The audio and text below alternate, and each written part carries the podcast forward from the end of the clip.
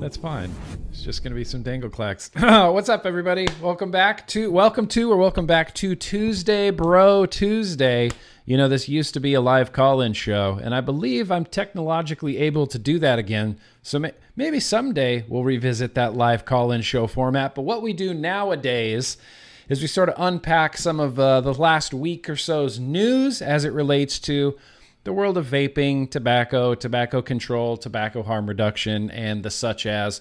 First and foremost, I'm a freedom guy. I say that every time. I'm a freedom guy. I'm a registered libertarian, so that's the lens that a lot of this news is going to get viewed through. In fact, I have actually very little news for you today. I wanted to throw a couple, just a couple of things out there that's been uh, popping up sort of in my news feed, in my Twitter feed, in my Facebook feed, you know, popping up around the internet. There's just a few things I wanted to throw out there, but we do have, wait, how do you know what show you're watching? There it is. There's the logo.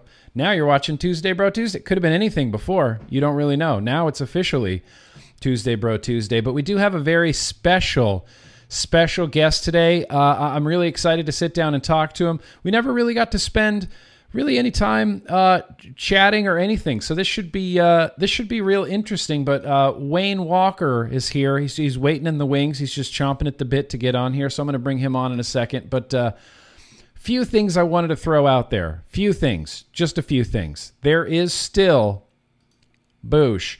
There's still CASAA call to action, an active call to action to reject S1253. This is the vape mail ban. It's still there. It's still live. It has not been voted on. It says here on the website, and this is updated as of August 20th. August typically means that the U.S. House of Representatives is in recess, but this year it's likely that lawmakers will need to return to D.C. in order to pass some COVID 19 legislation. They say while it's unlikely that non COVID related bills will be considered over the break, they're still monitoring this for any surprises. If you haven't done the call to action, just jump on it. Just jump on that call to action. We need everybody on it. Also, I want to throw this out there basically every single time. There's a big Veritas cohort study going on, and you could be a potential study subject. I think this is going to be, I've said this before, I think this is going to be really, really good if we can get enough people to do it. Uh, it's, it's limited, though. It's limited to people that have smoked less than 50 packs of cigarettes. That's less than a thousand total cigarettes and you currently vape. So if, if you meet that criteria, you might be able to meet. You might be able to be part of this study. Um, one other thing, couple quick other things I wanted to throw out there. There was a. Uh, we're all familiar with the Stanford, uh, you know, heavy air quotes here, study that was done that was showing, oh, you know, kids and vaping, they're more susceptible to COVID 19. I had Michelle Minton on Tuesday, Bro Tuesday, a few weeks ago, and we did a big deep dive into this. If you haven't checked that out, check it out. But uh, it's not just us vapors that are kind of, you know, questioning this and wondering about this. There's a lot of people in public health and doctors that are also very concerned about this. And one of those people, Joe Gitchell, I'm not sure if you guys are hip to Joe Gitchell over there on the Twitter, but you should definitely give him a follow. He wrote a letter. Well, him and a few people, including David Abrams, uh, who is a professor at the NYU School of Public Health, they wrote a letter. They wrote a letter to the uh, editor in chief, Carol Ford, of the Journal of Adolescent Health. That's where this study was published and subsequently picked up by all sorts of news media outlets and picked up by people like Congressman Krishnamoorthi, who wants to uh, ban the sale of nicotine products until the COVID 19 pandemic is resolved.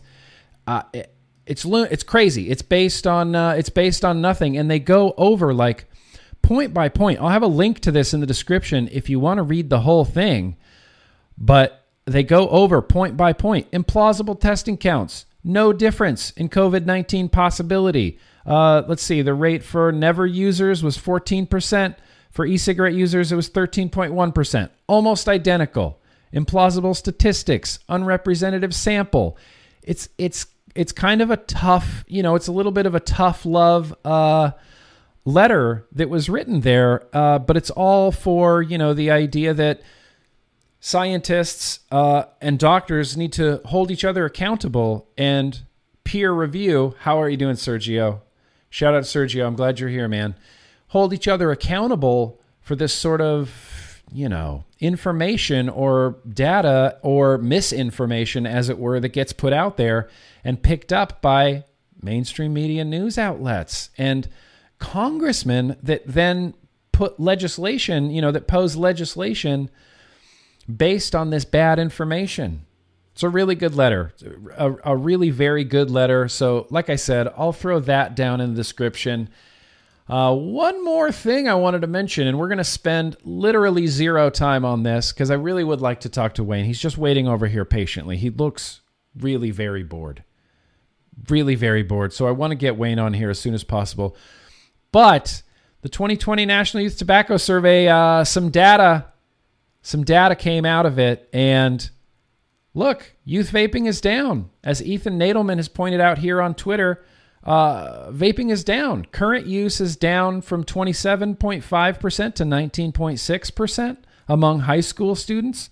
Uh, daily use of middle school students, 0.5%. Now, they haven't released all of the data, and they likely won't for a little while. Uh, but next week, here on Tuesday, Bro Tuesday, we're going to have the uh, the great and powerful Danielle Jones back on, and we're going to do uh, a little bit of a deep dive, as much as we possibly can, into as much information as we possibly can regarding the 2020 National Youth Tobacco Survey. But youth vaping down, not just down, way down, substantially down, and keep in mind that this is down before all, all of these, uh, you know, sort of flavor bans that have happened. This this information was gathered before all that. This information is get was gathered pre-quarantine, pre-COVID. Really interesting stuff. So, like I said, you guys, next week I'm going to have the great and powerful Danielle Jones back here, and we're going to be talking all about the 2020 National Youth Tobacco Survey stuff. Okay, I promise. Last thing, last thing, Wayne, I promise. Last thing I wanted to throw out there.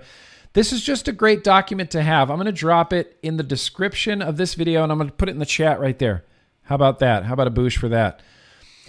This is, uh, I believe, curated by Charles Gardner on Twitter. If you don't follow him, you should. He's a good guy. I'd love to get him on this uh, on this Tuesday Bro Tuesday program. But this is where a lot of sort of uh, public health organizations land on vaping. And you can see Public Health England says this, uh, the British Medical Association says this, British Lung Foundation says this, uh, the NIH, the NHS says this, the New Zealand Cancer Society says this, the German Federal Institute for Risk Assessment, if you want to know what they think of vaping, it's right here, and they're all hyperlinked, so you can go directly to the, the document or the literature that explains their stance on vaping. Not surprising, they're all overwhelmingly positive. Even the FDA on here says that, uh, make no mistake about it, we see the possibility of ENDS to provide a potentially less, hard, less hazardous alternative for currently addicted adult smokers. It's all here, black and white, clear as crystal. And I think this is just a great document that exists, and I'm glad that it exists. So I'm going to put that in the description for you guys uh, to check out. And yeah, you don't know nicotine. Absolutely. As you said in the chat there, Jim Bubba, it's got a release date now. In fact, we'll, we'll get to that. We'll get to that in a second. Here, let me close this out. Let me bring this over. Let me let me expand this chat. Uh, let's bring on our guest over here. You might have heard of you might have heard of him. Uh, he puts uh, everything on his YouTube is like this salmon coral pink color that I think is just fantastic. So I tried to use that in the thumbnail as much as I could because I'm jealous that he gets to use such a cool color. But let's bring on uh let's bring on our hi Wayne Walker. Hey man, what's up? What's going on, bro? Just chilling, you know. I am so happy uh, you noticed the color, the coral pink color. Yeah, it's a good color. I really like that. It's like a uh hang on, I'm gonna turn down your satch. There we go. Now we're now you look like a human. That's my bad. There you go. It's Fair kind enough. of like a I don't know. I, I like uh, design and design aesthetic stuff. I really like the whole DIY or die aesthetic. That coral color It's a very like mid-century sort of color. Yeah.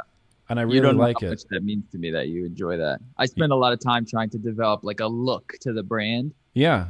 And I think uh, I don't know. I no one really ever brings it up, so I'm very happy that the first thing you brought was the color because I was very I was also very happy about the color when I found it. It's a like, good- the salmon. I called it. I like to call it salmon. Salmon. It's a bold color. It's a bold move. I mean, especially in vaping when you Yeah. know everything's like black. Yeah. Well, Just that was my black. original logo. It was black and white, Yeah. and then I was like, this is we need we need to spice it up a little bit. we need a little bit of color in this vape world. Yeah. And you ch- and you went with the salmon. Yeah. I like it. No, it's a good. It's a good move. It's a baller move. I, here, let me ask you. I have one question for you right out of the gate. Sure. If you don't DIY, will you die? I you, you possibly could develop some diseases that may lead to death. You know. sure. Oh, I guess from uh, smoking cigarettes. Right. But the Oh. whole the whole sort of yeah, the whole sort of like idea behind the name was it was sort of like a kind of dramatic way to put it as at the time of vaping it was almost seemed as if a lot of people felt DIY was one of the only ways that they could stay off smoking. Sure, They sure. weren't quite satisfied with whatever was on the market or their local shop juices. Sure. And um, I kind of like the ring that it had to it. So just stuck with it. And it kind of is a little bit more prof- pro- prophetic more nowadays than maybe previously. But Yeah, well, it really is. Well, you know, a lot of people, you're positioned real well because a lot of people are already talking, well, I'll just DIY, you know, yeah. post PMTA, we're going to DIY. All these liquid vendors shutting down. Nothing's getting through the PMTA. Some stuff will, Yeah. but a lot of people I are mean- DIYing, you know? this was also something that people said for years. you know, Yeah. like uh, 2016 came around, oh, I'll just DIY. yeah. You know, another thing happens, oh, I'll just DIY. But I mean, the numbers show, at least from my statistics, very few actually just DIY.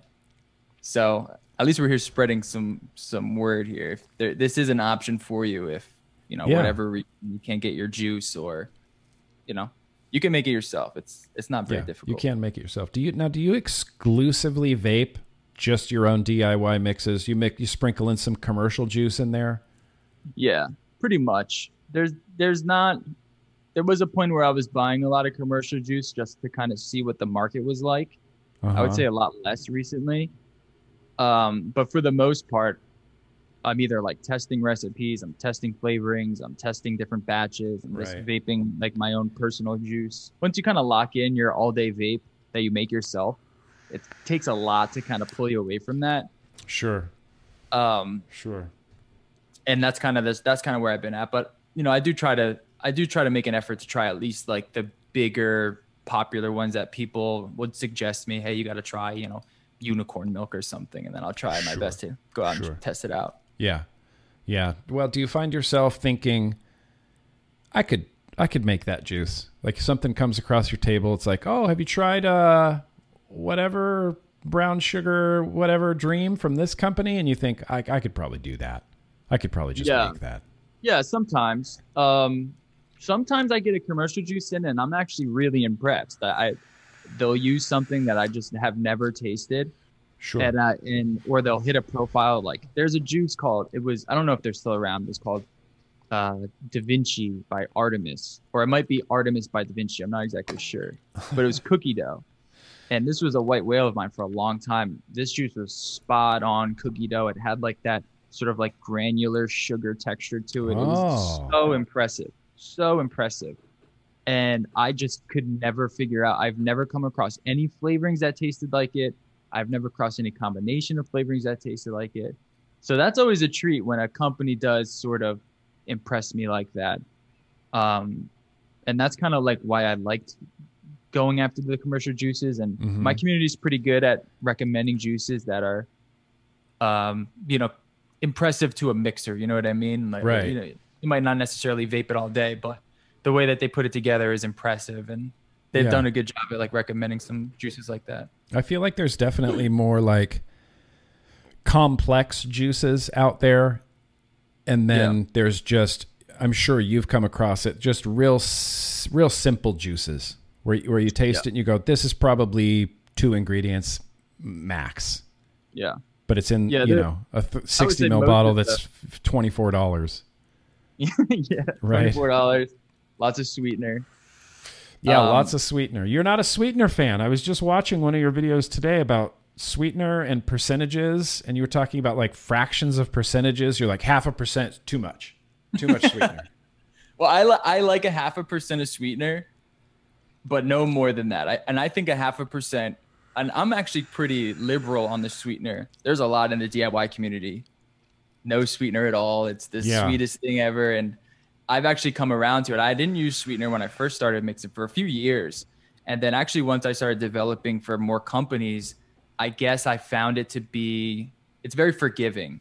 So you can make a pretty good recipe and then you Mm-hmm. just add like a half a percent or a percentage of sweetener and all of a sudden it's now like 10 times more present it's Sure. so much more saturated Yeah. and you're just like ah well this i see why they use it Right. works really good so it's it's it's I, I'm I'm you know uh, real ignorant, I guess, just to the to the whole DIY world.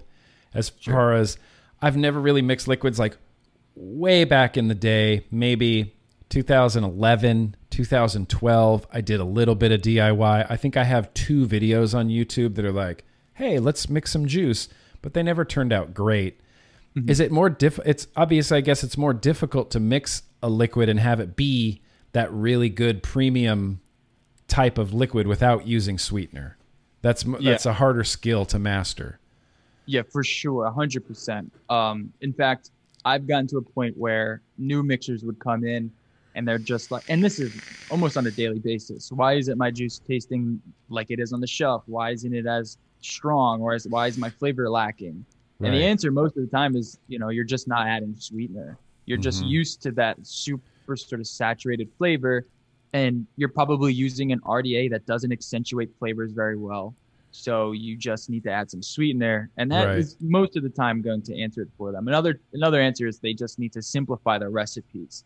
So like those simple juices on the shelf that have like some sweetener in it, they do really well because that's just the way to get the most flavor, the most presence out of a out of a juice Mhm. and um, you know that sells when there's so many different variations on different types of RDAs. People have different Right. oils, and if you can have a juice that'll stick out in pretty much anything, no matter how complex it is, it'll do pretty well. And I Yeah. think that's why like a lot of Naked did really well because they actually added a level of complexity, I think, to their juices Mhm. while also keeping that nice presence.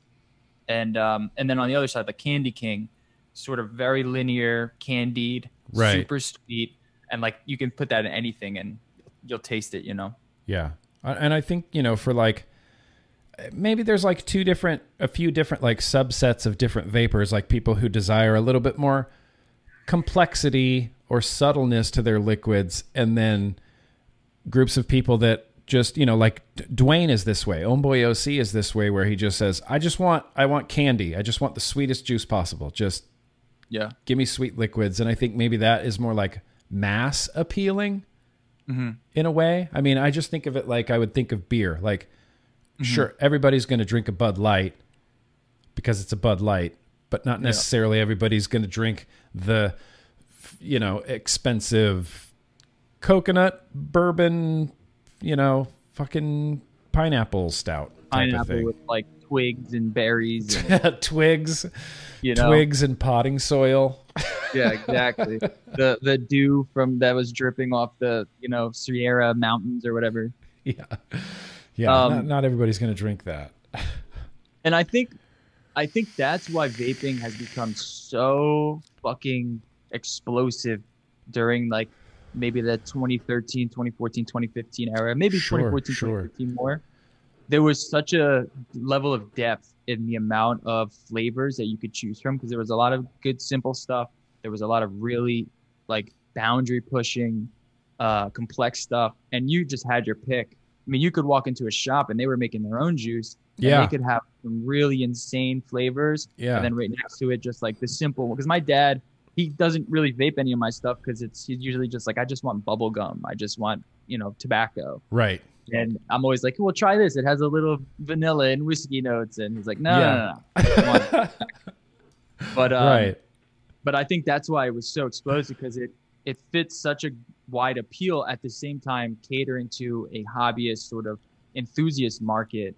And when you have like those levels of dynamics in your market, it just shoots, it just skyrockets. It was so I don't know. I, I'm sure you feel this way, but watching that vaping market from I started in like around 2013, 2014, Sure. and then just watching it explode into what it was like the height of vaping, maybe 2018. Yeah. It was just so fun to watch. It was a beautiful experiment in capitalism. It really, really, yeah, a hundred percent. I, I you know, and I did a video about this, and it was it's the it was the perfect the perfect experiment in capitalism and the free market, Yeah. and the idea that this is a consumer driven product innovated by consumers, uh, you know, mostly self regulated. I mean.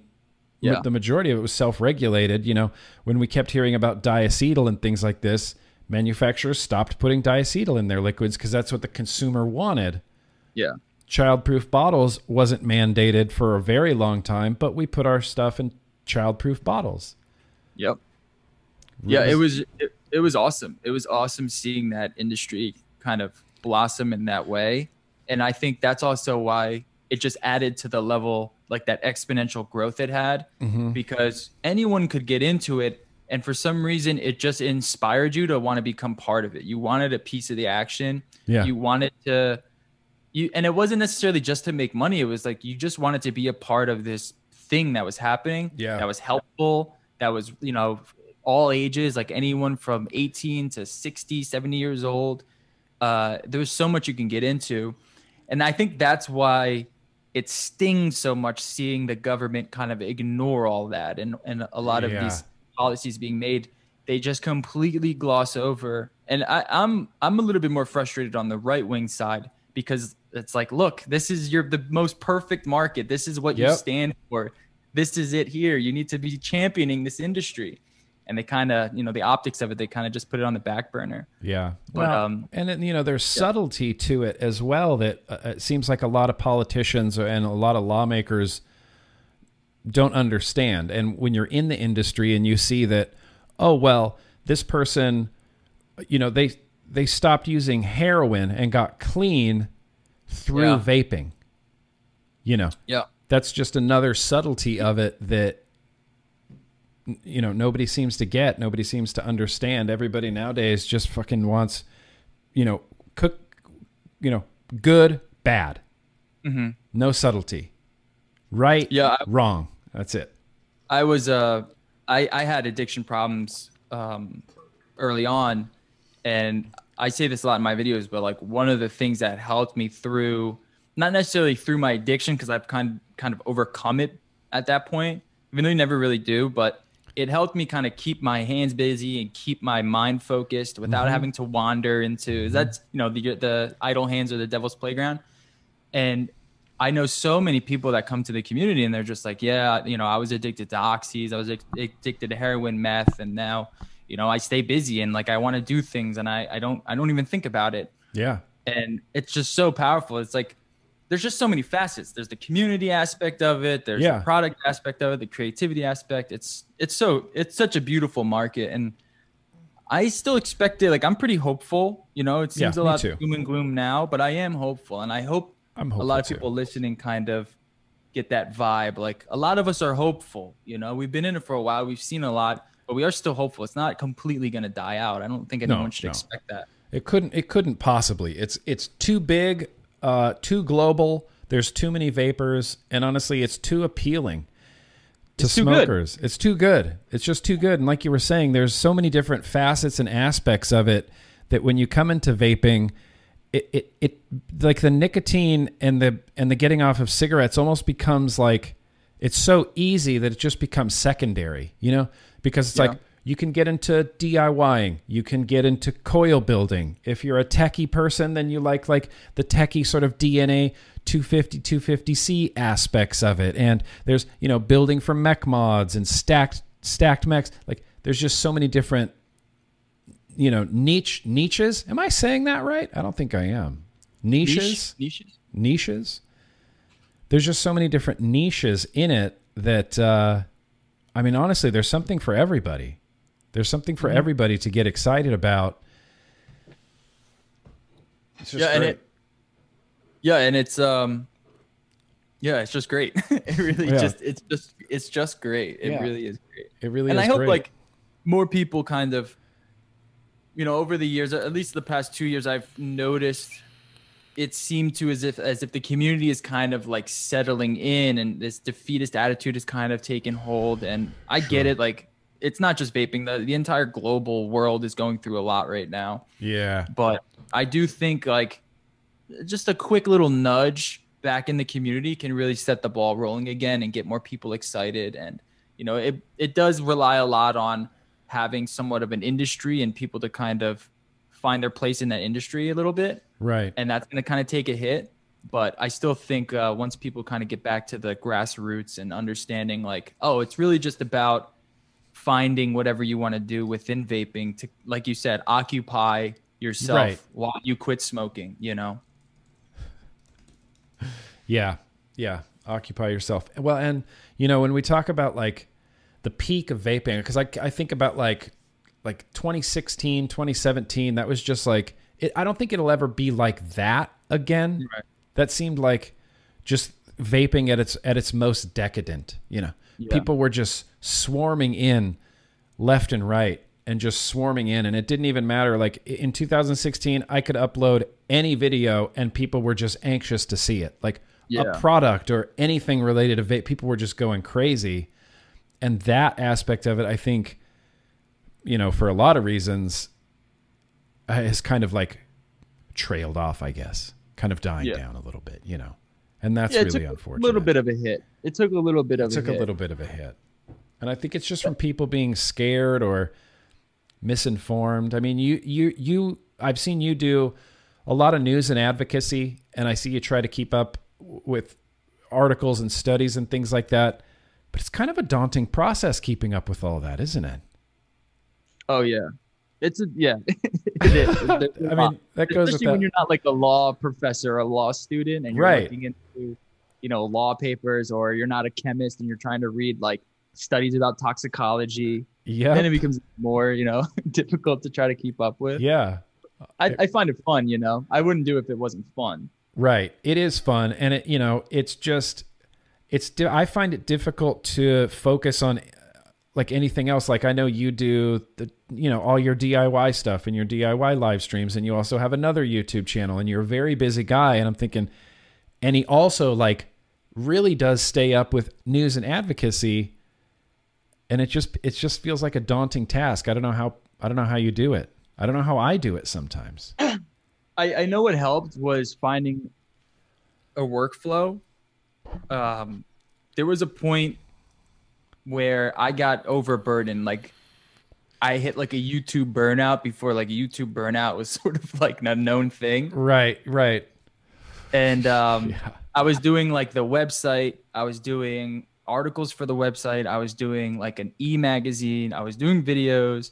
I was starting another side thing and trying to keep up with like commercial clients all at the same time and doing a couple podcasts. Yeah. And I realized like my workflow was just like in the way. And if I could sh- figure out how to streamline a lot of this, I Yeah. could probably get a lot of it done and focus my attention on a lot of it. But I, I ended up having to like cut some things out, Mhm. making sure like, okay, spending this much time on editing, like six hours on editing is just not acceptable. yeah that's yeah exactly that's too much that's just Yeah. way too much well that's and And- that's the conclusion i came to with my vlog too was you know at one point my vlog was taking me three days to get done like monday uh, was filming tuesday was filming wednesday was all day editing and then i would upload it so that on thursday it was like ready to go and it's like a two hour long pre-edited thing and i just kept looking at it like this is taking my whole life Yeah. this this one thing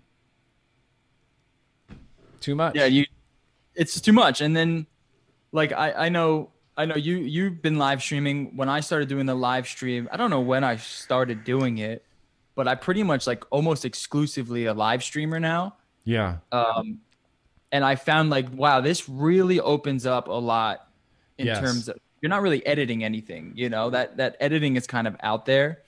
So it opened up a lot of areas for me to like focus on other things that I deemed worthier, you know, than Sure. editing. So like Sure. I, I'm trying to do this prog this project, the master class, which is basically like everything you ever need to know about mixing in one spot. There's Oh. Nothing like that really exists right now. No, not at all. Uh, and it's a massive undertaking and it's it it almost seemed like too big to kind of do myself. But once I kind of figured out like, all right, I can actually get this done. We just need to just live stream. I, that produced content's gonna have to go out because it just takes too much, too much, too much resources. And honestly, like my numbers, they don't produce. It's not reaping the benefits of producing that much time into it. Sure. So I just like kind of did that trade, and I- I've never been happier in my production. Like I love live streaming. It's been such Yeah. a blast doing it. You know. It, it's really fun. It, it is really fun. And I had never live streamed like, shit, I don't even remember when I started live streaming. I think it was in 2018. I think I Yeah. switched over the vlog to in 2018 to a live stream, and then I put in the Tuesday Bro Tuesday live stream. And for a while, I was doing like a Wednesday live stream. But it's it was like a whole new learning curve for me because all I had done up until that point, and I mean, I started this in 2009, so all I had really done for like nine years was pre-shot, mm. edited, uploaded content, and then suddenly you're live, and it's like a whole new world. It's fun, but I had I had a hard time uh, kind of adapting to it at the at the very beginning. Yeah. Yeah. And I've also found it to be kind of scarier, you know? Scarier. yeah. You don't have the safety of editing, you don't have the safety of a 10 minute video. Yeah, yeah, yep. you, you live stream for like a few hours and you're going to get in debates. You're going to get into some things that maybe you wouldn't have gotten into if you would have just, oh, well, here's like five minutes of me talking about this juice right, or sure. whatever. Here's like a scripted thing where I know exactly what I'm going to say. Yeah. and I know the safe, outcomes. and- I already yeah, know what how people are going to react to Yep. it. Uh, but that, that's kind of what I liked Oh, about my. live streaming. That's that's why I've kind of stuck with it. I like that dynamic. I like the interaction a lot, Yeah. and um, I think it benefited more towards this type of content as well. But we'll see, because I do miss, like we were talking earlier, I do kind of miss making some produced videos. So I'm yeah. gonna try to make a little bit more. I I really miss it. I try to maintain like at least one like review a week. Mm-hmm. Like all my focus is always on the live stream, and I just go from one live stream to the next. Like Monday and Tuesday, it's like, all right, I'm getting ready for Tuesday Bro Tuesday. Then I prep for the vlog on Thursday. You know, but I try. I'm trying to fit like at least one a week, edited, review, old school, just shot and edited and uploaded. Because I, find Yeah. a cer- there's a certain level of satisfaction that I get from that, where you can really like craft something Mm-hmm. you know that It's almost like cerebral, you know. right yes yes yes Yeah, I, I I need to kind of commit to like that, like a one like a one a week or maybe a couple a month. yeah Because like the live stream, it's it's so chaotic, especially like my live streams. Like I've been doing karaoke, I've been going nuts. I have a soundboard now, and I just let yeah let that thing it- fire off. soundboard yeah you use that thing uh yeah generously use that soundboard well and you you stream on uh twitch Yeah, oh, I stream on Twitch and YouTube. how's Um, how's but I've that been- go how's twitch It's been fun so far. I've always kind of worried about Twitch just because it's Twitch and they're kind of bipolar in how they deem who's worthy to be on the platform or not. sure yeah Um, but I've enjoyed it, and I it just has much better chat interaction tools. Like you can have like a bunch of like loyalty point systems that YouTube just for some reason they don't track that stuff. Um, so I've been like pushing my audience, like, hey, it's better quality, it looks better, it sounds sure. better. If you want, head over to Twitch and view me there, and it's actually benefited. A lot of people have kind of made the jump over there with me, which is which is nice. I didn't expect that really. That's cool. That's fun. You know, people. That's one of the things that people keep telling me, like, "Oh, you should uh, give Twitch a try." And I'm just thinking, ah, like I'm, I'm, you know, come on. I, I feel I'm, you know, I'm not getting any younger. I'm 43. I already feel out of touch with technology and things like that, and just the idea, like, I just now I'm getting comfortable with streaming on YouTube. Why? Why are you going to make me? Why are you to make me go to Twitch? Why are you to make? It is like a young man's platform. It's It does. whole- It feels like a young man's platform. I'm yeah. too old. I, I even feel old on there sometimes. I'm gonna do. Let's do a couple of these super chats that popped up while we were chatting there. Uh, Southern Comfort, uh, appreciate you. They'll say anything uh, if it's bad about tapping. I think you meant meant to say vaping. Maybe not. It doesn't matter if it's true or not because it makes their big tobacco stocks rise and it pisses me off. Yeah, that's that's what you always see is uh, big tobacco stocks going up every time more vape regulations get announced, and that's not a that's not a coincidence. Uh, Gerardo H, that's very gracious of you. Hey Grim, that's Gerardo. Hope you're having a good week and are having good vibes. You'll probably have another what? You'll probably have another knife heading your way soon. What? Thank you, Gerardo. I will always take another knife. I like knives. Like I like knives. I like when people send me knives. I always solicit knives. Just a knife guy, I guess. Uh, for British eyes only, if one person loves Candy King, King, it's Dwayne Omboyosi. Yeah. Uh, look, he does, and you can't hold that against him. You know, Th- this is one of those like, I I can't stand it when people gatekeep things, and I think gatekeeping vaping is just one of the dumbest things. Like, oh, you vape Candy King, and, and you like look down on someone who vapes Candy King. It's like, what's the matter with you? What's wrong with you? Just let them vape that and be happy. Come on, just let them. Southern Comfort. That's pronounced niche. Is it?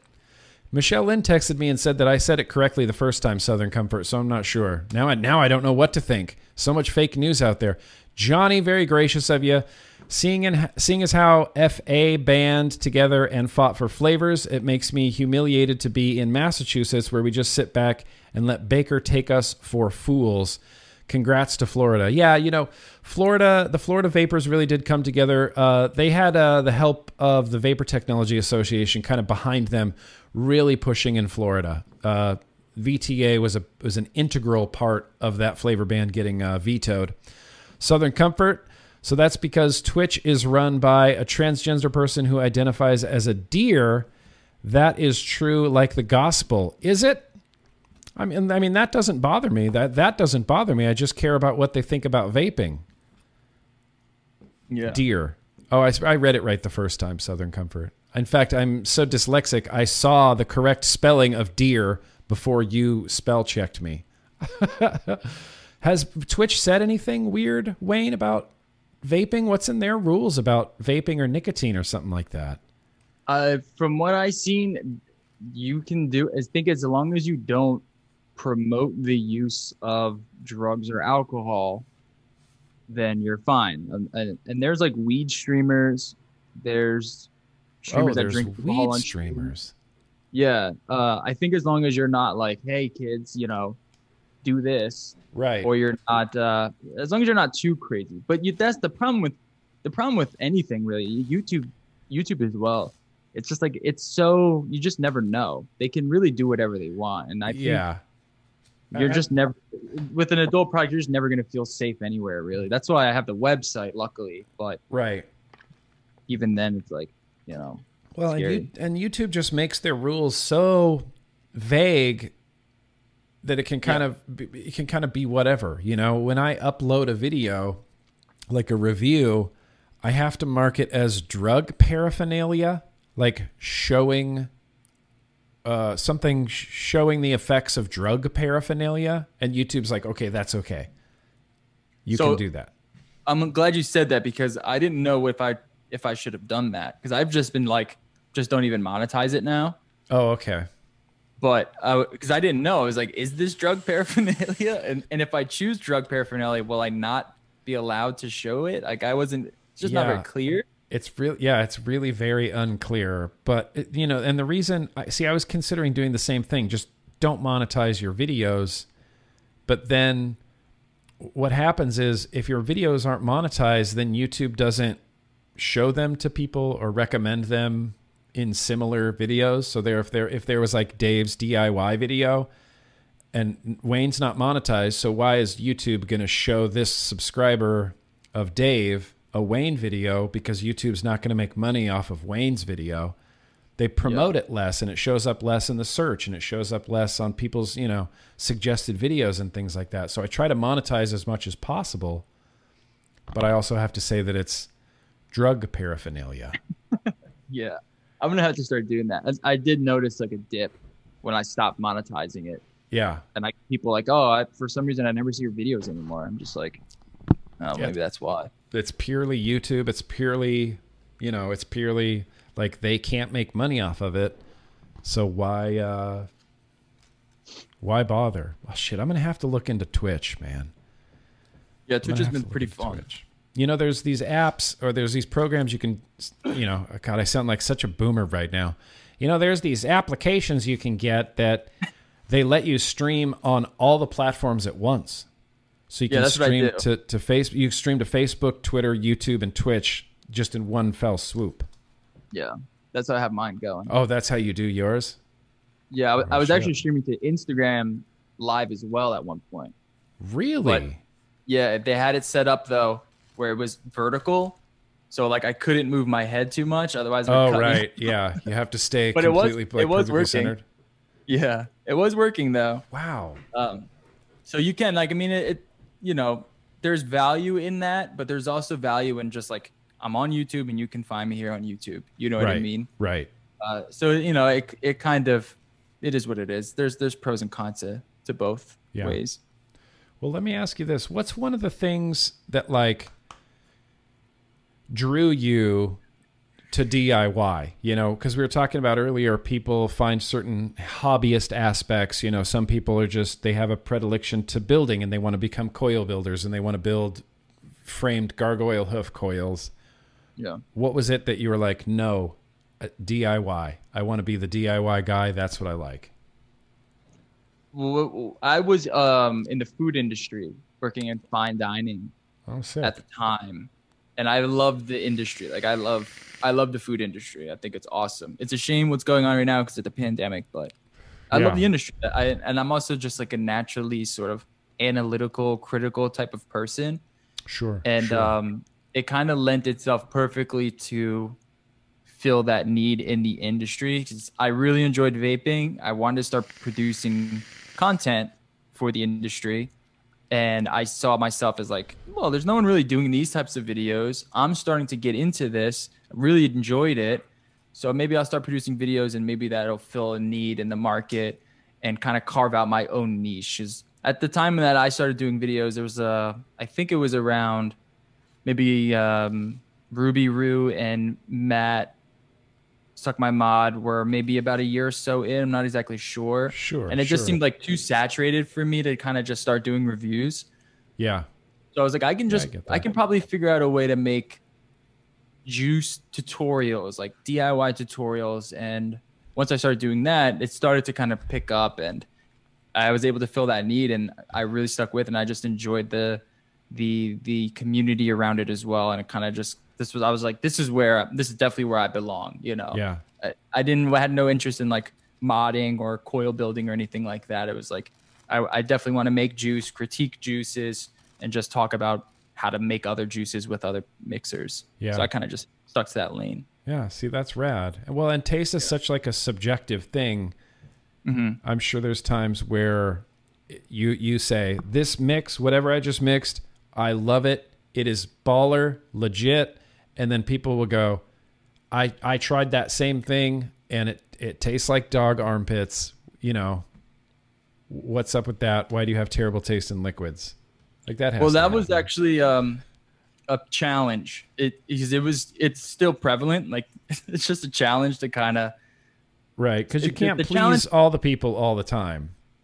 well, it's more so it's like the going to make a challenge. banger. You know. it's not just like you can't it's not just that it's more it was more the challenge came is from like how do i display objectively what i'm tasting and Right. that that challenge kind of i got a lot better at it throughout the years and i think that's why a lot of people gravitated towards my content because i was getting better at trying to objectively define a recipe objectively define a flavor because i can just always be like you know uh, this tastes like strawberry and i love strawberry and it tastes good but it's right. like yeah. Yeah. Yep. you know what Yeah. I mean? Like, Yeah. is it juicy? Does it have like a finish to it? Does it linger? Right. Is the strawberry akin to like raspberry? Is there any depth to it? Yeah. And then I kind of got better at that. And I was like, oh, this is kind of the way that food critics, that's the, how food critics really get popular. They're able to kind of make your mouth water because you can actually read what they're saying yeah.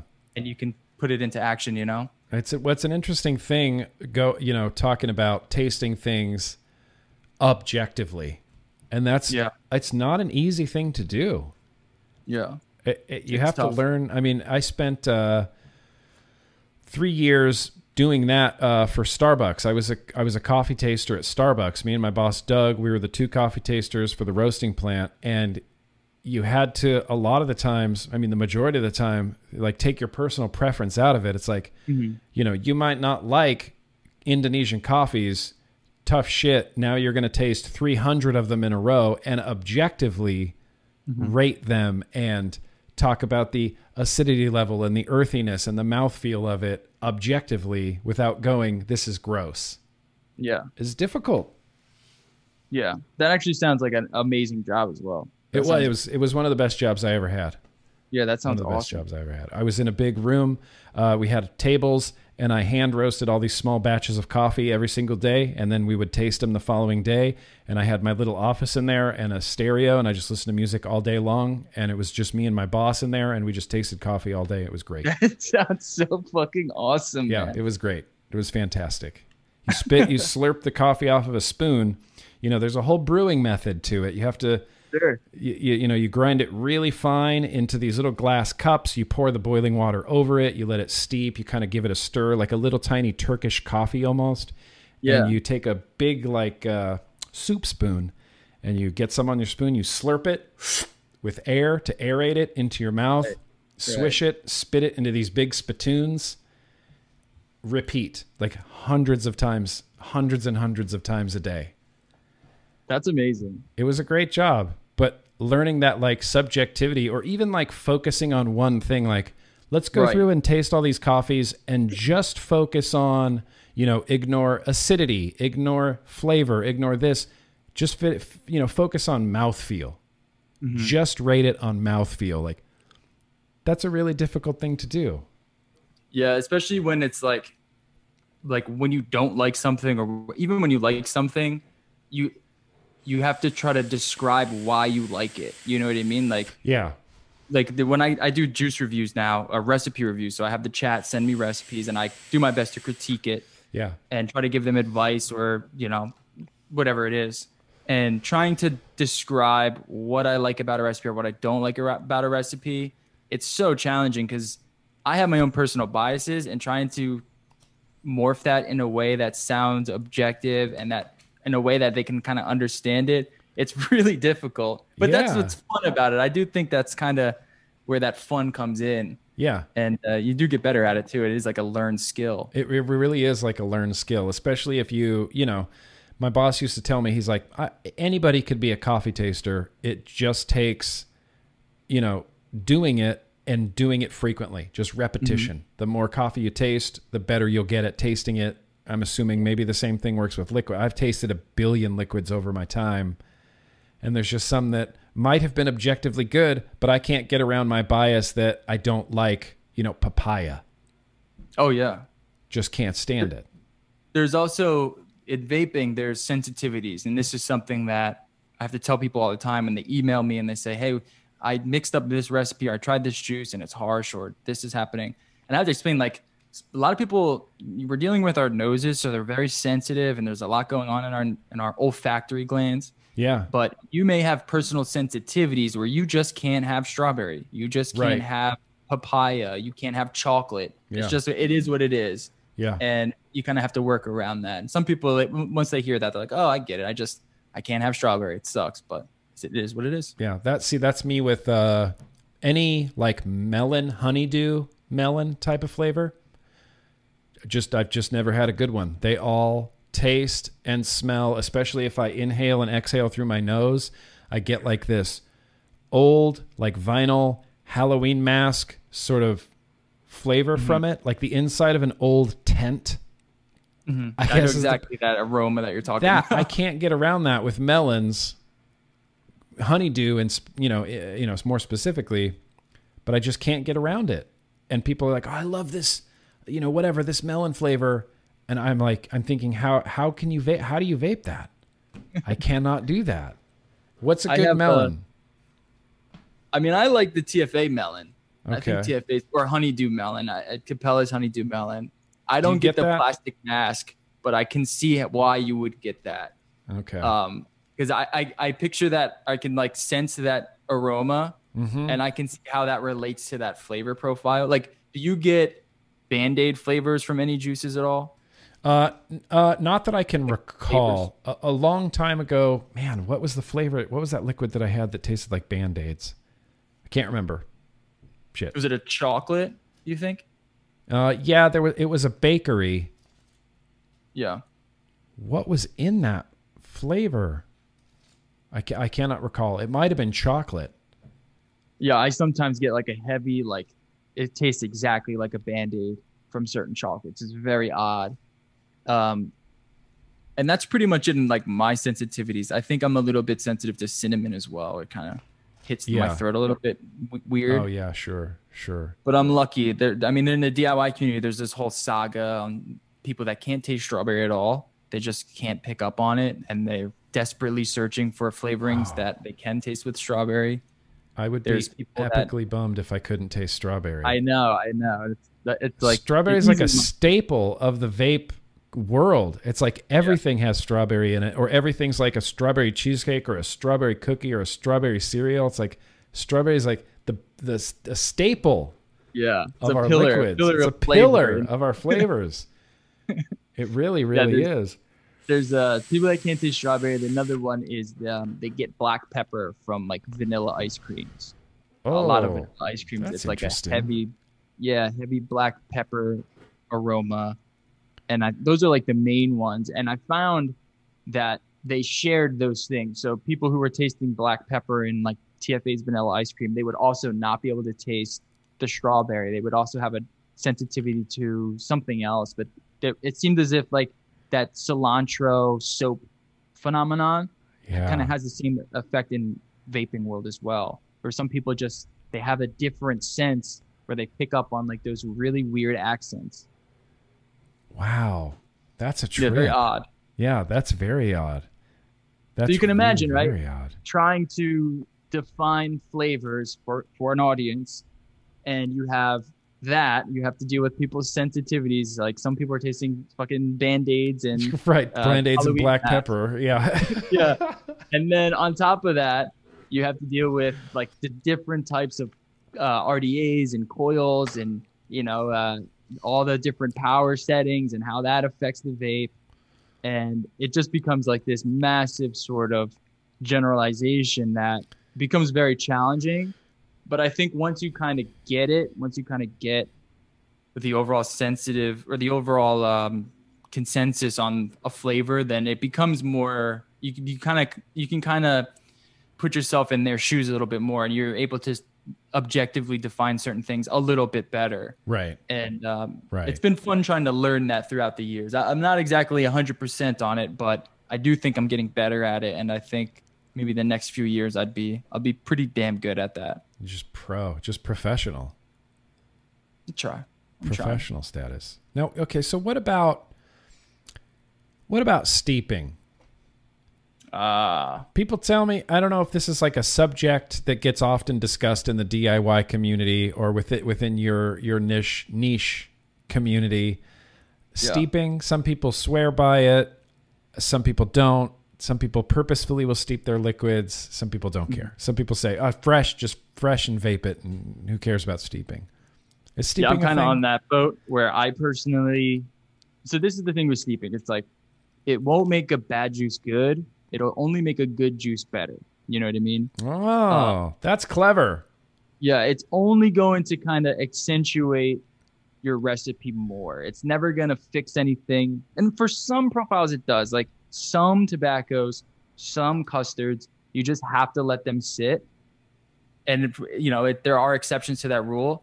But for the most part, if your recipe right off a shake doesn't taste very good, chances are it's not going to taste good after a month or so. not going to help. Yeah. Does Yeah. and does steeping like, uh, you know, nicotine ch- changes the flavor. So if you mix something, from what I understand, again, this is why you're here. Sure. If you mix something in zero milligram, it's going to taste different than if you had mixed it with nicotine. Yeah, I noticed that and I don't know how much of a role steeping plays in that. What's interesting about steeping, I spoke to someone who he's a chemist at UPenn, and I asked him, I, was, I wanted to know, I was like, what the fuck is steeping? No one really has an answer for it. And he just said, we don't really know. We only have theories as to what it's doing. Right. But my theory is that time and sometimes heat, sometimes oxygen, but mainly time allows the flavor molecules to bind more closely to the VG molecules. So you're essentially creating a more homogeneous solution through time. Okay. And there's been lots of attempts at trying to speed that up, whether it's through like ultrasonic movements and trying to shake it that way or emulsifiers and stuff. But they kind of introduce other externalities that might not work in the same way. So with that said, it's it's this sort of time gate, and when you add nicotine to it, I found that like non-nicotine juices just don't quite have the same presence level because I Sure. wanted to stop using nicotine for a while, but I just couldn't get the same. It just didn't have the, the same experience that even one milligram of nicotine Right. had. Yeah. I'm at two milligrams currently, I'm, and I'm actually going to start moving up because I do want to vape less. But I found like yeah, even one milligram, it just it just felt better. It just and and in turn kind of tasted better.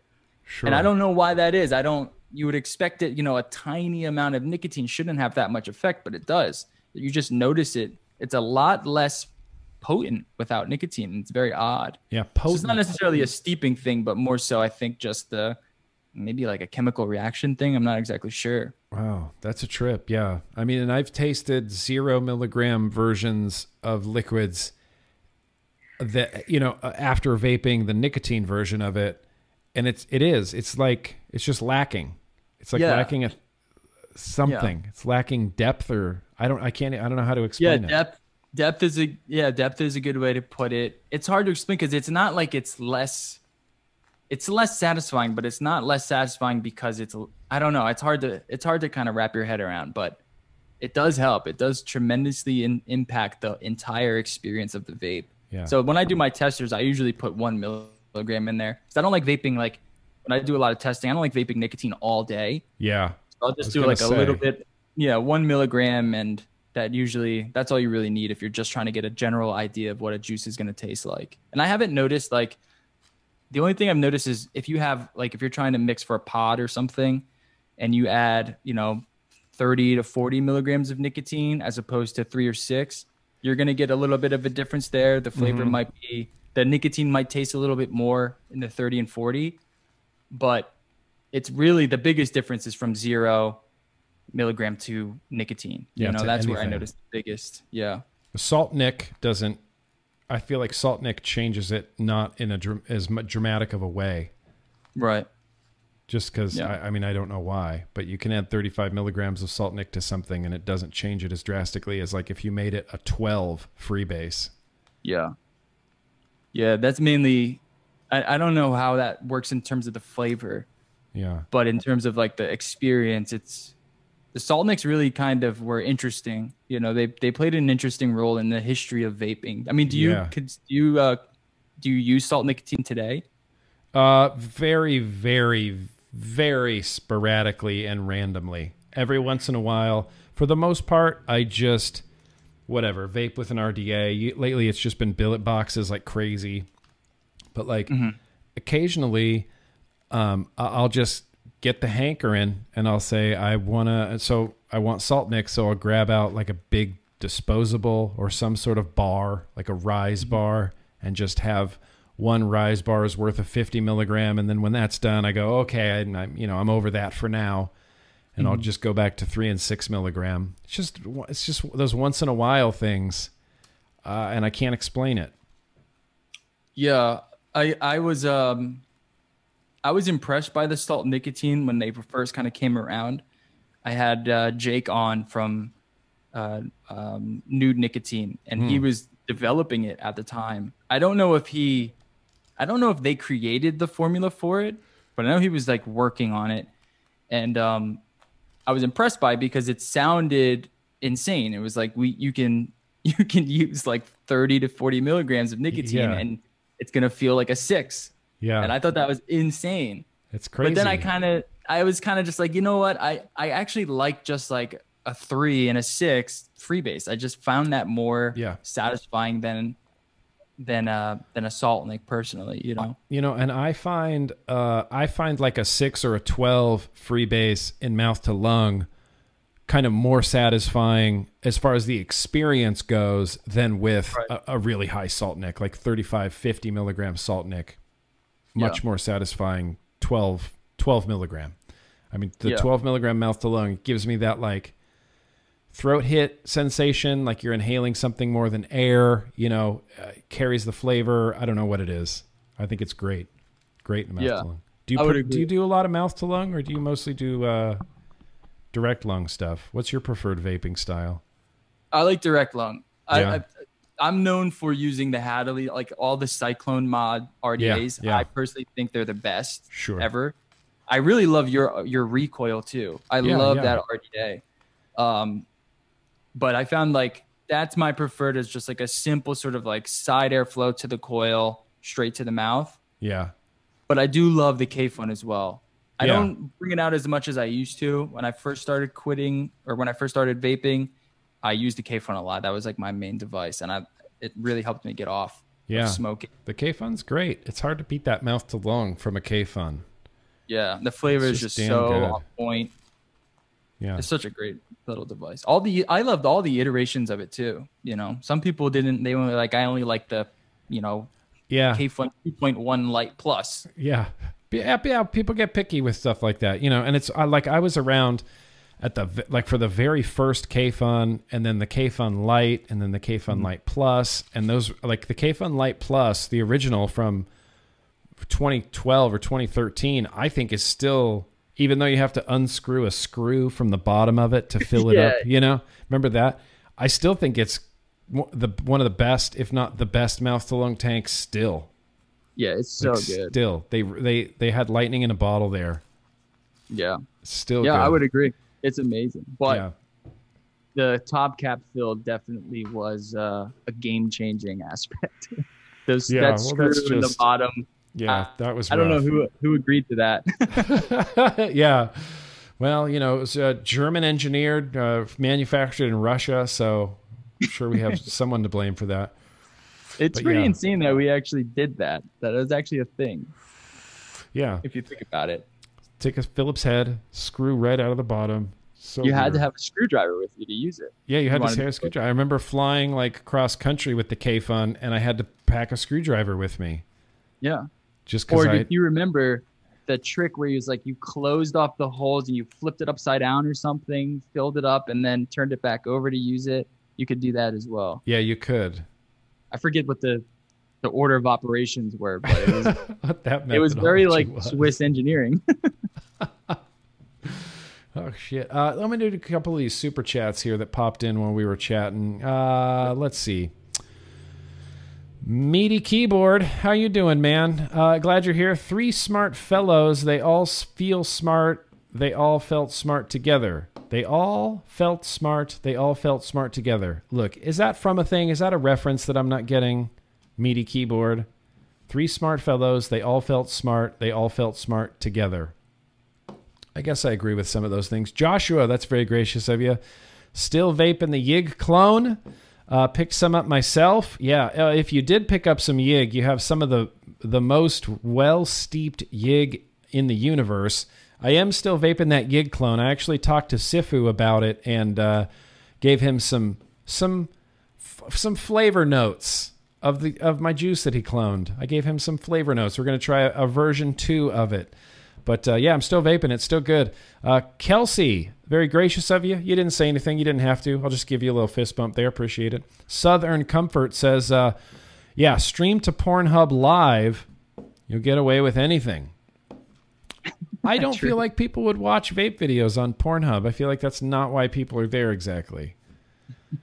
I feel like if I was on Pornhub and uh, if they served me like a Grimm Green video, I would just be severely disappointed. And I'd probably start hating Grimm Green for being on Pornhub. What are you doing? Messing up my whole mojo here. Uh, Kelsey, one more. Kelsey, two more. Hi, Grimm. Can you please say happy birthday to Tony? Uh, TBT is on in our living room every week. Thank you for all you do. Oh yeah, absolutely. Happy birthday, Tony. I don't know. I don't. I don't know who Tony is, but I'm assuming it's someone hanging out right now with Kelsey. And I'm glad you're watching Tuesday, Bro Tuesday. And happy birthday, happy birthday, Tony. I hope you have a great day. Steve, that's very gracious of you. Uh, thank you, Wayne, for inspiring so many other DIY shows and making this community possible. Yeah, absolutely. Thank you, Wayne. Thank you. Yeah, thank you, Wayne.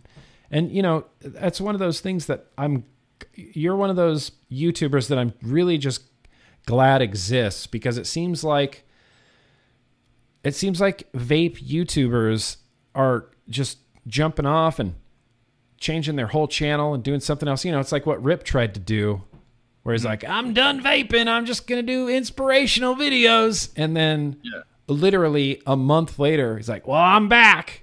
It's like, all right. You know, uh, and it's good. It's important to have that, like, you know, I think one of the things that makes DIY successful is that ability to talk and converse and have like a discussion around it like oh you use 2% this. I should i'm going to try that. I'm going to fine tune my recipe and you can fine tune your recipe. And it's like it's a very communal thing and i think that helps yeah. with the diy oh absolutely. It, it's it's awesome. The community is really great. A lot of the times the community can be a little pretentious and elitist and gatekeeping Ugh. but that's usually comes with any sort of like any sort of niche community, you know, you yeah, kind of yeah. get that.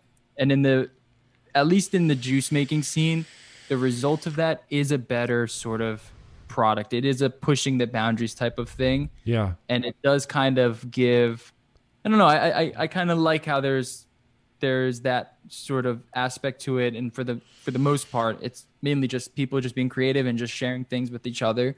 And then if you want to take it that step further you can kind of get into the minutia of it and really kind of all right let's see if we can figure out how to do this really weird sort of jamaican drink that i once had as a child or something. Right or try to recreate it. Yeah. It's and like you just get super effort. nerdy with it and just go nuts and it's pretty cool. Yeah. Dang see the, every time i run across your videos or every time instagram serves me one of your videos i think i want to i want to try that i've never really like diy'd and the, you know the flavors of the liquids is was the thing within vaping that I thought you know I I found the most interesting. It wasn't like I don't want to be a modder, I can't build coils, I can review products, but really the liquids are what keep you coming back. Mm-hmm. You know, they're the most interesting part of it to me. So I'd like to try DIYing at some point. I think you should. Let me ask you. Ask what. Because this is this is something I've always worked on since day one is is trying to make it more appealing. Yeah. And I want to know just from you personally, what is the barrier exactly? Like what do you think stops you from making that order to get all the ingredients in and to kind of jump into it? Is it just like the scope of it all? Yeah, it seems uh it seems to me to be a little overwhelming. Yeah. Just to start off with. And that's why I liked uh like for a while I was mixing up. In fact, I have some here. I wanted to show, see if I'm doing this right. I have some watermelon. Oh yeah. I got a full. This is a full bottle. I came, came across two full bottles of this concentrate, and I wanted to make some three milligram of it. And I have a three milligram, e, you know, e-liquid barn basics. This seemed like it's not quite like DIY. It's mm-hmm. like sure you're mixing a one bottle into another bottle and you shake it up and you vape it, but it's not putting a beaker on a scale. I don't know. You don't use beakers, right? You could, you could. Okay. Putting it on a scale and measuring out this many grams. Is that how you measure it? See, yeah. this is how much I know about DIY.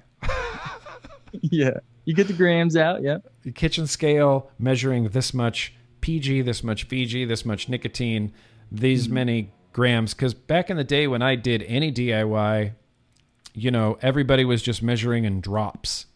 Yeah. All the recipes that I came across on ECF were like, add 15 drops of peachberry cobbler, add 12 drops of this, and that mm-hmm. should be kind of what you know what you're going for. It wasn't like an exact measurement; it was drops. Yeah. and you had to make sure that you, everyone's drops were somewhat standardized. right. Yes. yeah. Yes. Standardized drops. And and honestly, my experience with DIY in the past is kind of what makes me feel overwhelmed by it now. In that, Sure.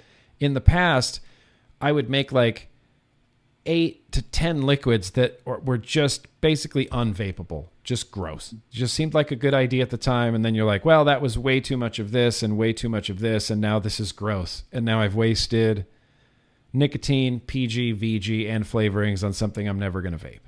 Mm-hmm. You know. Yeah, that seems to be. It seems to still be kind of the barrier now is the scope of it all.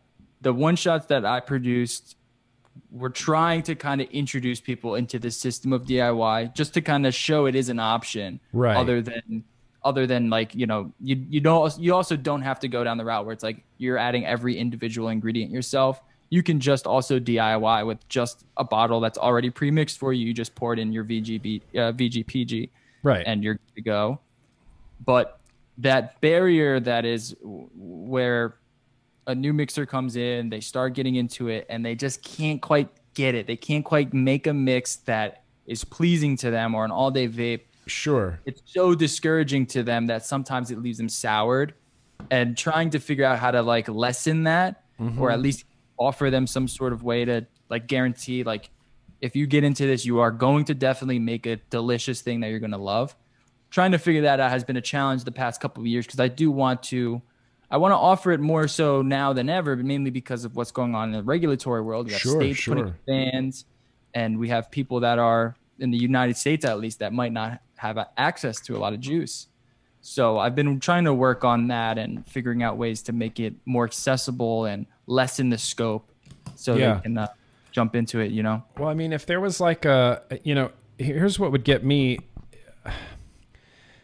is if there was like, you know, as corny as it sounds, once upon a time there was a company named E Liquid Planet, and they had uh, a kit that you could buy, and it was expensive, but it was a kit, and it came with a big 120.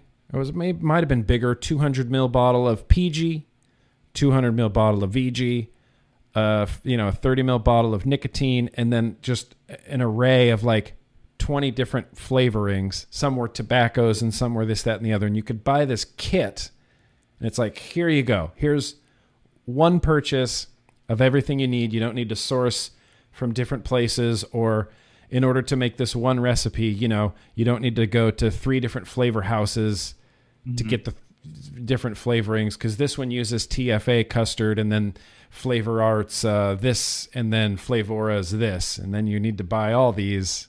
That's part of the overwhelming part of it. Yeah.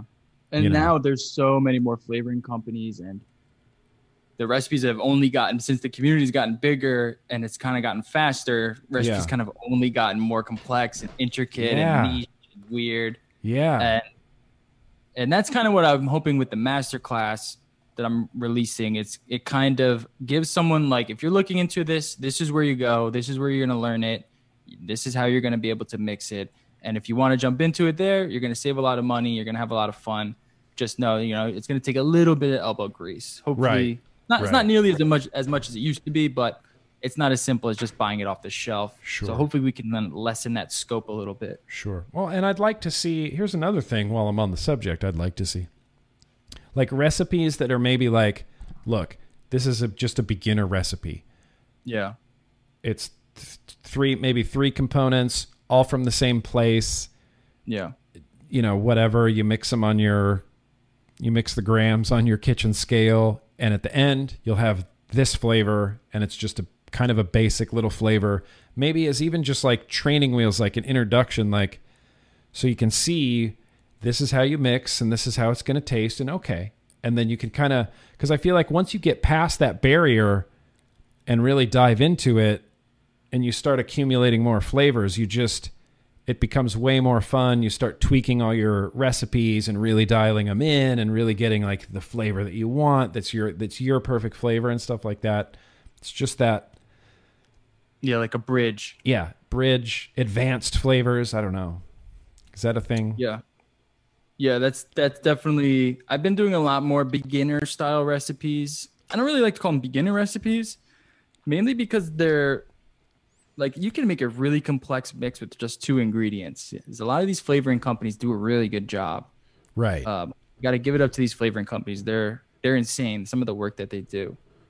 Um, so I like to call them more simple recipes, and I've been doing a lot more of those recently because I do know, you know, not everyone wants to buy uh buy from a flavoring company out in Poland where they only ship. yeah, yeah, yeah, Like it- yeah, yeah. yeah, they just want to get you know whatever and and mix it up and it's good. So I've I've definitely been focusing a lot on that too.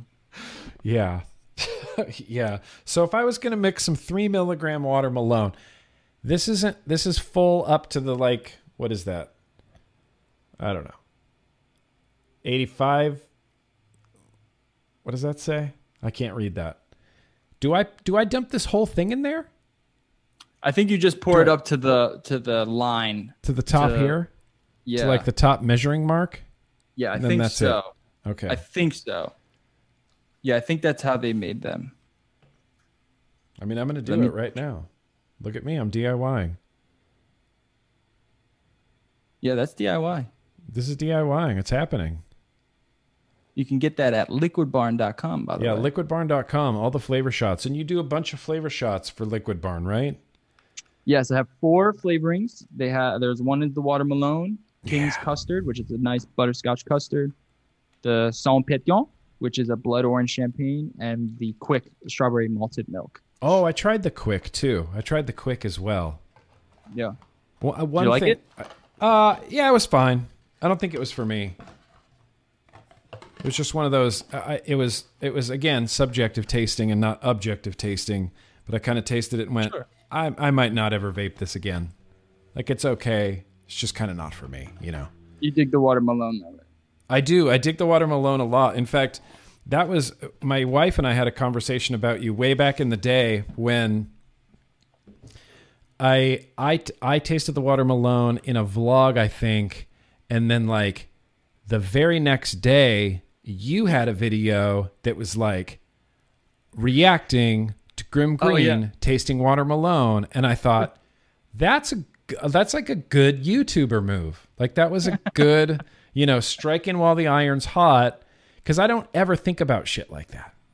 I don't think about SEO or capitalizing on stuff. definitely a YouTuber move. Yeah, that was, but it was a good YouTuber move, and me and my both, me and my wife were both like really impressed. Like, wow, he really capitalized on that, and that's a good move. And you know, we we were very impressed. We thought Wayne, that's a good YouTuber right there.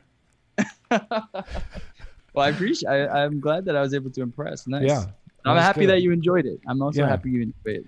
It is really good. Now, I have never tasted it in three milligram. I've only ever mixed 12 or six of it in a mouth to lung. So I haven't had watermelon in a, you know, I got a Lost Vape sub tank here, the Ultra Boost tank that I'm going to try this out of. What's the shaking procedure? Do I just shake it until I feel comfortable with it or doesn't matter? Yeah, uh, yeah, pretty much. There's. I wonder if we should standardize the shaking. yeah. How how could you possibly do that except for like invent a little like paint shaker machine that sits on your desk and just yeah, you know. yeah. I might need to figure out a product that I could upsell to people. yeah. Don't worry about shaking your juices anymore, everybody. We got we got you covered. It's the shaker I usually like to shake until the until there's mostly like until it's like you can't really see through the liquid.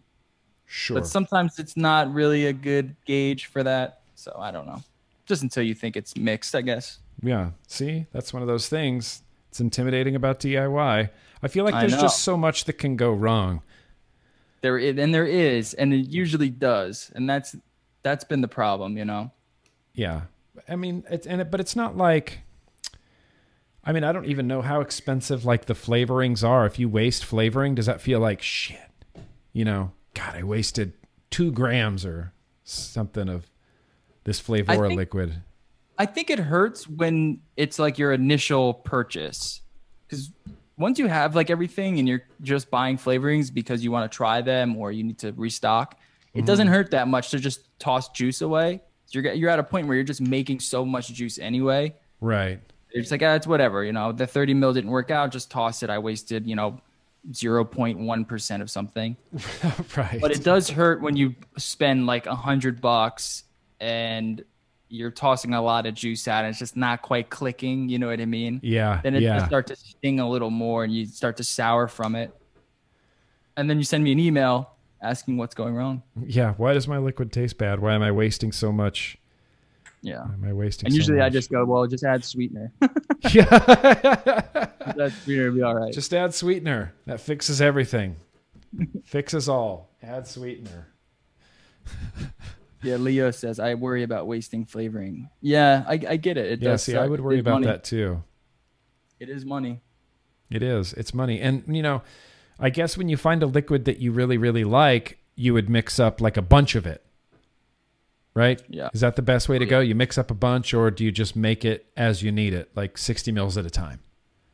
I, I mainly mix it up as I need it, Uh huh. but I know mainly people are mixing up gallons of it, you know, Right. and they're letting it sit in the closet and pouring a little out for themselves. That's Yeah. you know, that's the most economical way to do it for sure. Yeah. Well, that's another thing too. Is we tell, we're like, oh, you'll spend less on vaping than you will on cigarettes, and that's, you know, as soon as you get into like the hobbyist aspect of it, you, you know, that goes right out the window because Yeah. you know, two hundred dollar mods and RDAs, and then then you're spending twenty five bucks a pop on some M Turk aliens, and then you're buying cotton bacon, and now mm-hmm. it's like, oh, you want to make your own e liquid? Well, here's another investment for you. Here's buy gallons of PG, VG, nicotine, as many flavorings under the sun as you can imagine. And what's funny is like you never you don't need to go that route. Like it is more economical to just have your mod, maybe redo your cotton, your coils every once in a while, and buy your one juice. But we just never do that. I, I've never met anyone that has done that. Even my father, he you know he's constantly buying different juices and Yeah, yeah, buying different things for his mod. yeah, yeah. Well, there's the and you know, it's what was your so what was your you've probably been asked this a billion times. What was like your flavor where you tasted it and you said, I can quit smoking with this flavor? What was like it was your actually flavor? it was uh it was from this company Epic. They did a juice called Vanilla. It was banana vanilla. Oh, see, and I'm that sounds sure- good. It was good. I'm pretty sure it was one flavoring, TFA's banana cream at like 20%. And I loved it. I was like, this is this tastes like Runts bananas. And it hits that sweet tooth that I have. It's kind of creamy. I'm into it. And um, I put that into Kayfun a bunch of times. And I honestly, it was very easy for me to quit smoking. Like, that's one of the reasons why I was so gung ho about vaping. I was so surprised. Once I got into like uh like um I don't know um like build like like the craft vaping scene because like I did the ego stuff prior to that Sure, sure. and I yeah. wasn't sold on it. Um, not the egos one, not the ego ones, but the ones with like the wicks and the, the cheap ones that you would Yeah, get. Yeah, like a like a clearomizer type Yeah, of uh, yeah, exactly. nonsense. Yeah, yeah. it just wasn't quite working. But then I got, I saw my dad. He was the one that got me into it.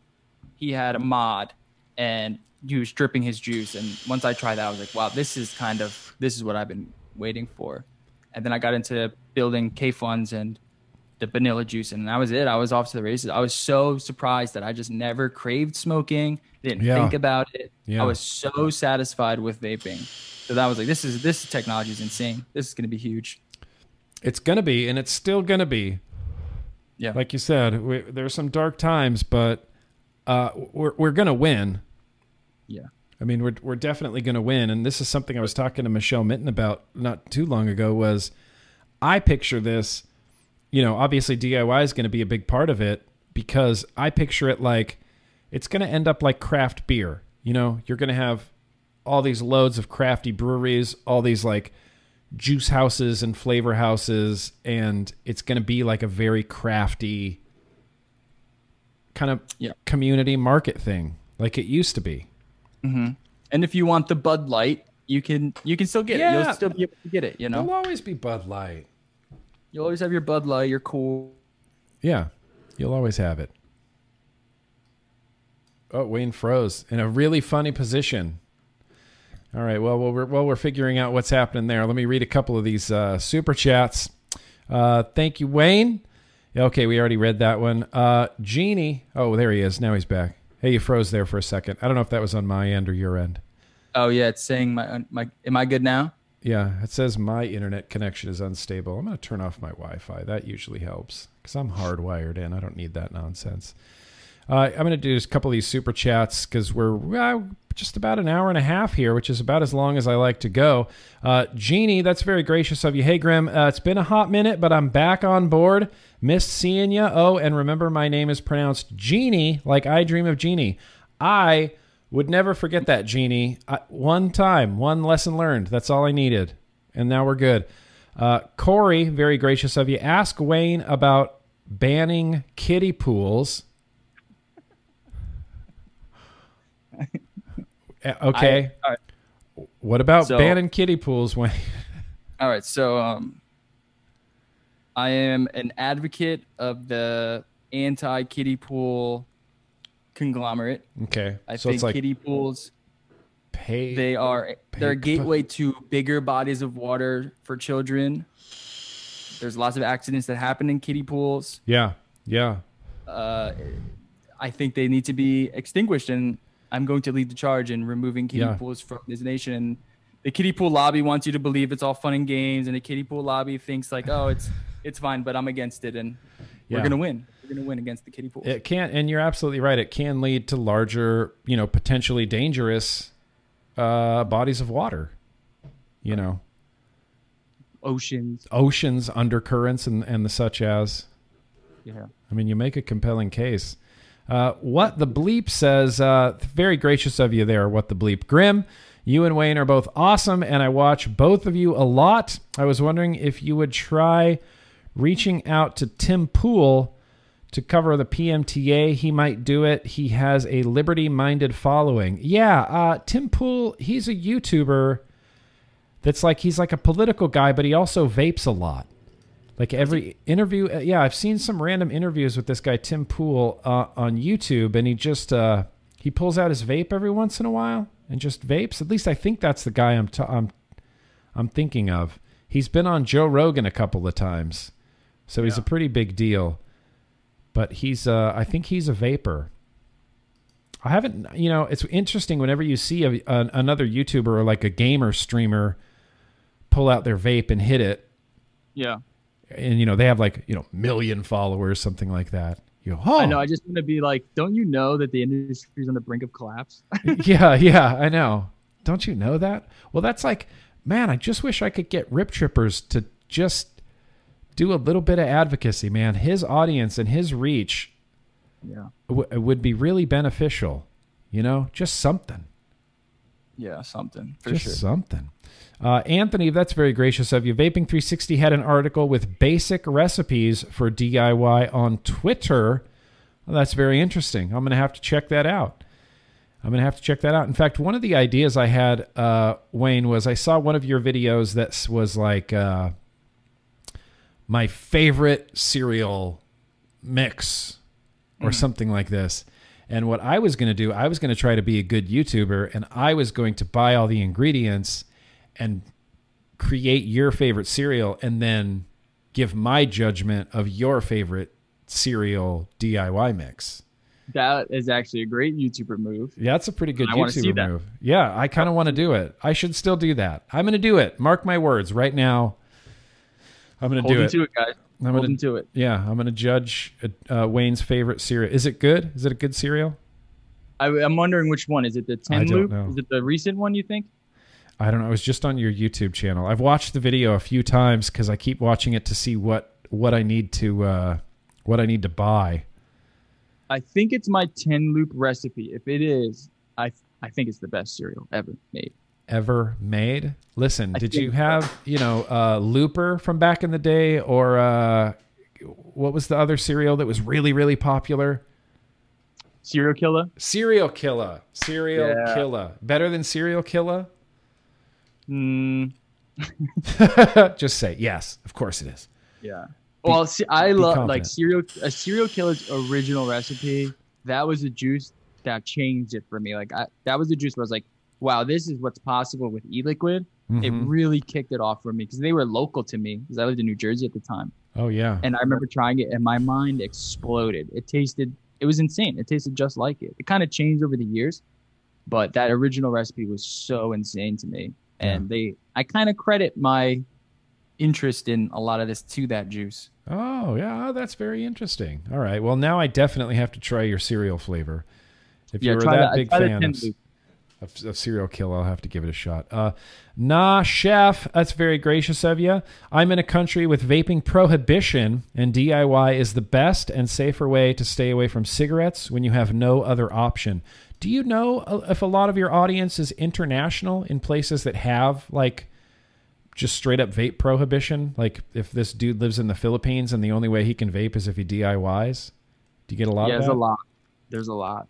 Um, I I want to say like, I don't know if it's half, maybe maybe thirty percent are international audience that that's kind of like their only option. Yeah. It's either that or their industry just isn't quite built up like like the U.S. or the U.K. Yeah. so they don't have good options. And um, I mean, some of them from places where the penalties for vaping are so severe, it's insane. I'm like, should I have this on my email? Am I Yeah, gonna get like the CIA to seriously. come kill me? They're going to come But yeah, after that- you? It's uh, it's been pretty eye opening to see that. It's it's awesome to see like people just they're gonna do what they want to do, and I love Yeah. that. I, I I always encourage that. You know. Well, that's one of the reasons I think that's why DIY is probably going to get, you know, bigger. It's going to definitely grow uh, post PMTA, just because.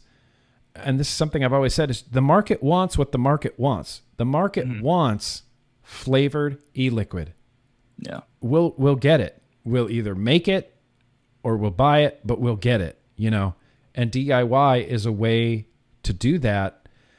And uh, you know, as far as I've seen, the only legislation that has really like singled out DIY is the California flavor ban when they mentioned uh, additives and enhancers and things like this. I think they were trying to sprinkle some DIY terminology in there, but for the most part, I feel like DIY is going to be readily, possibly more readily available than commercial e-liquid in the coming in the coming years. Yeah, I, I would agree. I know like one shot they're going to be pretty popular. The short fill sort of market is going to be pretty popular. Yeah, And then that's just going to bleed into that's going to bleed into the rest of DIY and but I've been saying this for a while, so I don't know. Maybe my gauge for it is off. Maybe it'll take a little longer than I think. Uh, but I do think eventually that's kind of where it's going to head to. Just because, like you said, like if you want, I, I just don't expect to see the FDA allowing a cereal killer through the PMTA process. Yeah. you know, I mean, and they're going to have to rubber stamp a few of them. I mean, they're going to ha- have to. Yeah. Some flavored products are going to get through the PMTA. Some flavored e-liquids are going to get through the PMTA. They have to rubber stamp them. and I think it'll be like strawberry, apple. Yeah, I don't think it'll be basic. Fruit Loop cereal or gummy bears. You know what I mean? Yeah, And for that, I mean, like that's what the market wants. We want donuts, cereal, pop tarts. yeah, and you know you'll be able to get it. So I don't, I wouldn't really worry too much about that. It's just yeah, will companies be able to make money on it? Well, that that remains to be seen. yeah. Exactly. Uh, I got a super chat here from Sick Boy. That's very gracious of you. Uh, great and interesting show, Grimm. Thanks for having Wayne on. Cheers to both of you. Yeah, absolutely, Sick Boy. Uh, thank you for being here, Ranger Man. Now I feel guilty. I had a kiddie pool for my dog when she was alive. See, what about kiddie pools for dogs? Should we put for Uh, dogs only warnings on them? I mean, Absolutely not. I have prohibition's the only way. strict prohibition on the kiddie pools. Okay, well, I'm sorry, Ranger Man. You should feel guilty. I can't Make believe sure you you had watch out for puddles. contraband kiddie pools. That's unbelievable. Um, uh, congratulate Wayne on his baby. Wayne had a baby. Well, Wayne didn't. I'm assuming his wife was the one that had a baby. Soon. She's Soon. pregnant. She's pregnant Yeah. now. Well, congratulations. Look at that. Whole, whole new world for Wayne. Fatherhood. Yeah, that's going to be a very different chapter in my life. Yeah, seriously. I'm. Seriously. Well, congratulations, sir. Thank you. Thank you. Yeah. Thank you, everyone. Yeah, absolutely. Well, shit, Wayne. I guess we're going to start wrapping this up. Um, thank you for being here. Thank you for hanging out, talking Thanks shop, for having. Talking liquids. Keep doing what you do. I appreciate what you do, and I'm and I'm thankful that you're one of the you know you're one of the pillars in in the vape world. I mean, there's not a person that I don't say, "Oh, you're interested in DIY? DIY or die." That's where you go. You just you just go there. Why don't you pimp your stuff? Where can people find you? It's just DIY or die everywhere, isn't it? DIY or die, uh, YouTube. You can just hit up DIY or die vaping.com. I throw up everything over there. And that's yeah, that's that's where you can find me. And I got Yeah. some new stuff coming. Yeah. and just be on the lookout. I do a show. Um, we do Noted, which is a podcast that I host. They do Mhm. flavor notes every Monday night. Then I do a morning show on Tuesdays. I do the review show on Wednesday, and then I do a live mixing show on Fridays. And you can catch me on those days if you want to hang out, learn how to mix. We get goofy, we go nuts. It's a good time. Yeah, it sounds like a good time. Sounds like a good time. I gotta have you on too. I would love to have you on if you would be so gracious to to Dude. hang out one day. Yeah, let's we can make that happen. I see no problems there. Yeah, that'd be awesome. Let's see why I had a great time chatting with you too, brother. Yeah, I, well, like I said, appreciate you being here. We our paths crossed very briefly at the first rally. We, we Yeah. didn't really get to sit down and talk or anything like that, but uh, I was glad you were there at the first rally. And like I said, I'm glad you're doing what you do on YouTube. You- You're really helping a lot of people out. You're cultivating the industry. You're moving us forward, and you're creating a whole community of mixers and liquid mixers and not just that like people that are also willing to help other people and i think that's one of the greatest things ever is when you get into diy or when you even have a question people are just will rush to give you answers Yeah. you know Yeah, absolutely. Yeah, and thank you. I I the, I wouldn't be here if it wasn't for the community and the vibrancy of the community. It's it's really awesome. And if you you know if you want to be a part of it, feel free to come join us. It's very welcoming. We get Yeah. a little pretentious and elitist at times, but you can ignore that. It's not a very large part of that. you can just come trade uh, your recipes with your friends that you have in there and have a good time. And that's mainly what most people do. yeah shit absolutely well you guys jump on into some diy or die and if you don't diy you probably won't die but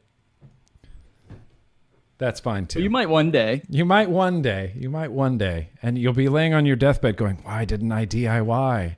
That's this is why." Ah, if I had only known about DIY or die. All right. Well, thank you one more time, Wayne, for being on. I really appreciate you being here. If you want to just hang out on this Zoom call for a second, I'm just going to take us out. But uh, thank you, Wayne Walker, everybody. Unbelievable. Don't forget, please check him out, DIY or Die. If you have any questions, curiosities, mixing your own e liquids, I'm vaping that three milligram watermelon right now.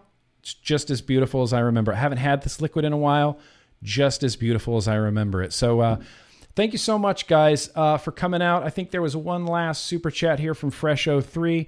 Uh, thank you for having Wayne on. He's a great advocate for our community and a wealth of knowledge and a great person in general. Well, look, I'd argue with you if I could, but I also believe those things to be true about Wayne. Thank you for stopping by, Fresh03. Fresh03, he's another big, uh, big DIY mixer here in the uh, in the vape world. But uh, one more time, thank you guys uh, so much for coming out, taking a little bit of a break just this week for, from some uh, real heavy news and advocacy. But we're going to be back at it next week. The great and powerful Danielle Jones is going to be stopping by. We're going to talk about the National Youth Tobacco Survey, how youth vaping is down.